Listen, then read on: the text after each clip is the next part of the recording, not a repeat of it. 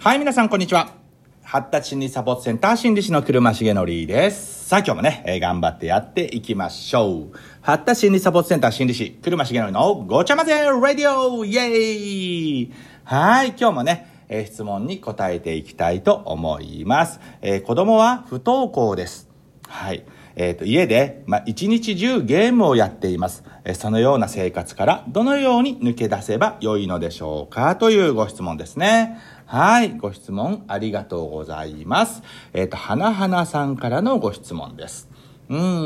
ん。まあね、子供がね、不登校っていうのはね、今よくある感じですよね。まあ特にね、あの、コロナで、あの、学校がね、お休みになった段階からね、行きづらくなっちゃったとか、リズム崩したとかってありますよね。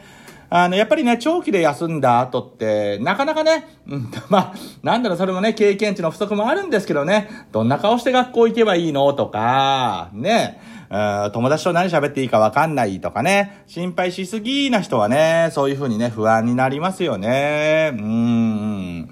なんだろうな、まあ、そもそもね、ゲーム漬けになっちゃったというか、ね、学校行きたくないっていうのは、うん、なんだろうな、何が、ね、理由なのかな、うん、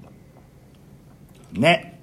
まあ、個人的に言えば、あの、どうしても行きたくないんだったら行く必要はないというか、まあ、しょうがない。ね、手引っ張って無理やり行かせるっていうことができるんであればいいですけれど、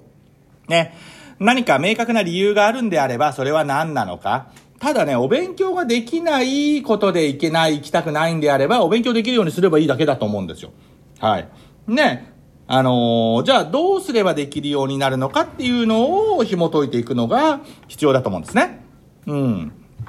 で、それには、やっぱりね、お金と時間がかかったりする場合があるので、どこまでね、コストを払えるのか、または、英数国理社全部ね、できるようにすることはないと思うんですよね。だから、えっと、例えばね、なんだろうな、苦手な数学だけやるとか、あ、苦手、苦手だったらきついかな、まあ、好きな社会だけやるとか、そういった形でね、まあ、武器を作るっていうのも僕はありだと思うんですよね。うん。なので、そもそもね、何が理由なのか。で、なんだろうな、もう一日中ゲームできる環境にしちゃったってことですよね。うーん、でも、一日中ゲームできる環境にしちゃったってことは、あの、それは、あの、他に何かやね、やりたいことやるべきことを見つけさせないとなかなか変わんないと思います。はい。もうそういう環境にしちゃったわけですから。で、僕もそうですけれど、人間はみんな楽な方向に逃げます。はい。ね、楽で楽しい方向に逃げます。だって、一日中ゲームやっている、嫌なこと何もない、ね、ご飯出てくる、寝たい時寝れる、ね、ぶっちゃけめちゃめちゃ幸せじゃないですか。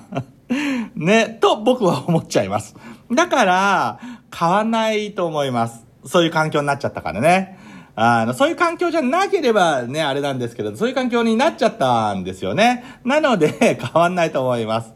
じゃあどうすんのかっていうと、ゲーム以上に楽しいことをどうやって見つけていきますかっていうようなことをやっていくしかないんですよね。はい。でも、ゲーム以上に楽しいことって、そうそう見つからないです。そんな簡単には見つからないと思います。はい。えっと、それに、えー、ゲームの方がいいから、なんかね、やったことないし、えっと、やんないとかって言うんですよね。うん、だから取り組んでくれない可能性も多々多々あります。はい、多々多々あります。なので、どう他のことに引っ張り込むのかっていうようなところかなとは思います。はい。だからね、えー、学校にも行かない、ね、勉強も全くしない、ゲームはずっと一日中やっている。うん。まあ、なんだろうな、悪い言い方すると、ね、ゲーム依存症になって、最終的にはゲーム廃人になりかねないですよね。うん。なので、そうなる前にですよね。ね、今ね、いくつかもわかんないですし、どういう状況かもわかんないですけれど、ね、あの、そうなる前にですよね、あのー、何か手を打つ。要はゲーム以外に何だったらやれそうなのか、何だったら取り組めるのか、誰だったらいいのか、うん、誰と一緒だったら取り組めるのかとか、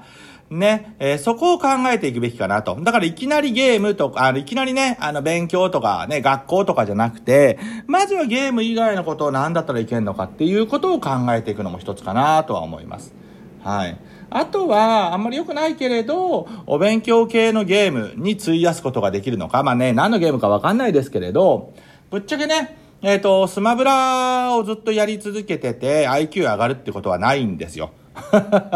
言っちゃうね。まあね、スマブラをディスるわけじゃないですけどね、マリオカートをずっとやって アイキュー 上がるってことはないんですよ。はい。どっちかっていうとその謎解きパズル系のものとかだったら可能性はあります。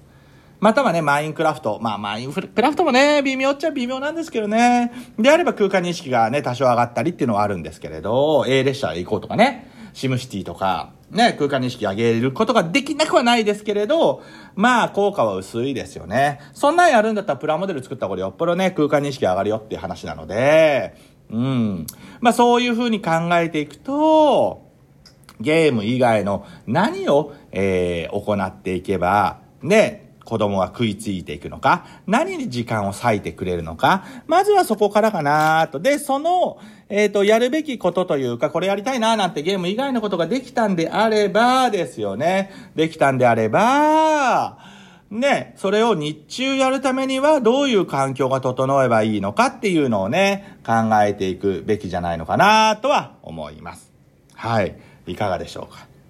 ね。なので、ね、まあね、うんと、何が原因なのかってね、ウイスクをね、取ってみるのも一つかなとは思うんですよね。うん。ね、ピーアールアイ 低かったら、ね、えっと、まあ場の空気読めてなかったりとか、先の見通し立てられないのかななんて思いますし、ね、ワーキングメモリー低かったらね、先生の言ってることが分かんなくてね、記憶として保持できなくて、勉強ついていけなくなっちゃったのか、ね、ピーエスアイ 低かったら、えー、書くのが遅くてですよね、または授業についていけないから、あのー、行くの嫌になっちゃったのかとか、ね、ブイシーアイ 低いのであれば、お友達同士の会話がよく分かんないとか、先生何言ってるか分かんないから学校嫌になっちゃったのかとか、ね、そういったことがね、見れたりするんですけれど、ね、そういうのがないとね、ちょっと、うん、なんとも言い言い難いなぁとは思うんですよね。で、そういったのもね、取りたくないとかね、ちょっとっていうのであれば、もうね、原因とかっていうのは関係なくですよね。うん、楽しければ行くんですよ。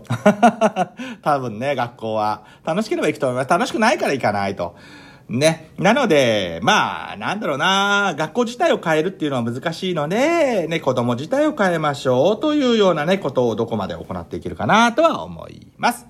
はい。よろしいでしょうか。今日はね、えっと、学校に行かずにゲームばっかりやっています。どうしたらよいのでしょうかということについてね、えー、ご相談に応じさせていただきました。えー、発達心理サポートセンターではね、皆様からの様々なご質問にお答えしています。えー、質問がある方はね、えっと、このね、ラジオの、えっと、レターやおと、お便りから、もしくは発達心理サポートセンターのね、ホームページの方から、えー、ご応募、お依頼ください。またはね、ウィスクよん検査自宅で取ってほしいよなんていう方もですよね、発達心理サポートセンターのホームページの方からね、えっと、検査の依頼、かけることができますので、ぜひぜひご確認いただければと思います。さあね、にがつとおかにね、ウィスクごがね、いよいよ発売という形になります。ね、発達心理サポートセンターの方にはね、いつ届くのかなーなんて思ってね、連絡を心待ちにしてるんですが、ね、いつ届くんでしょうね。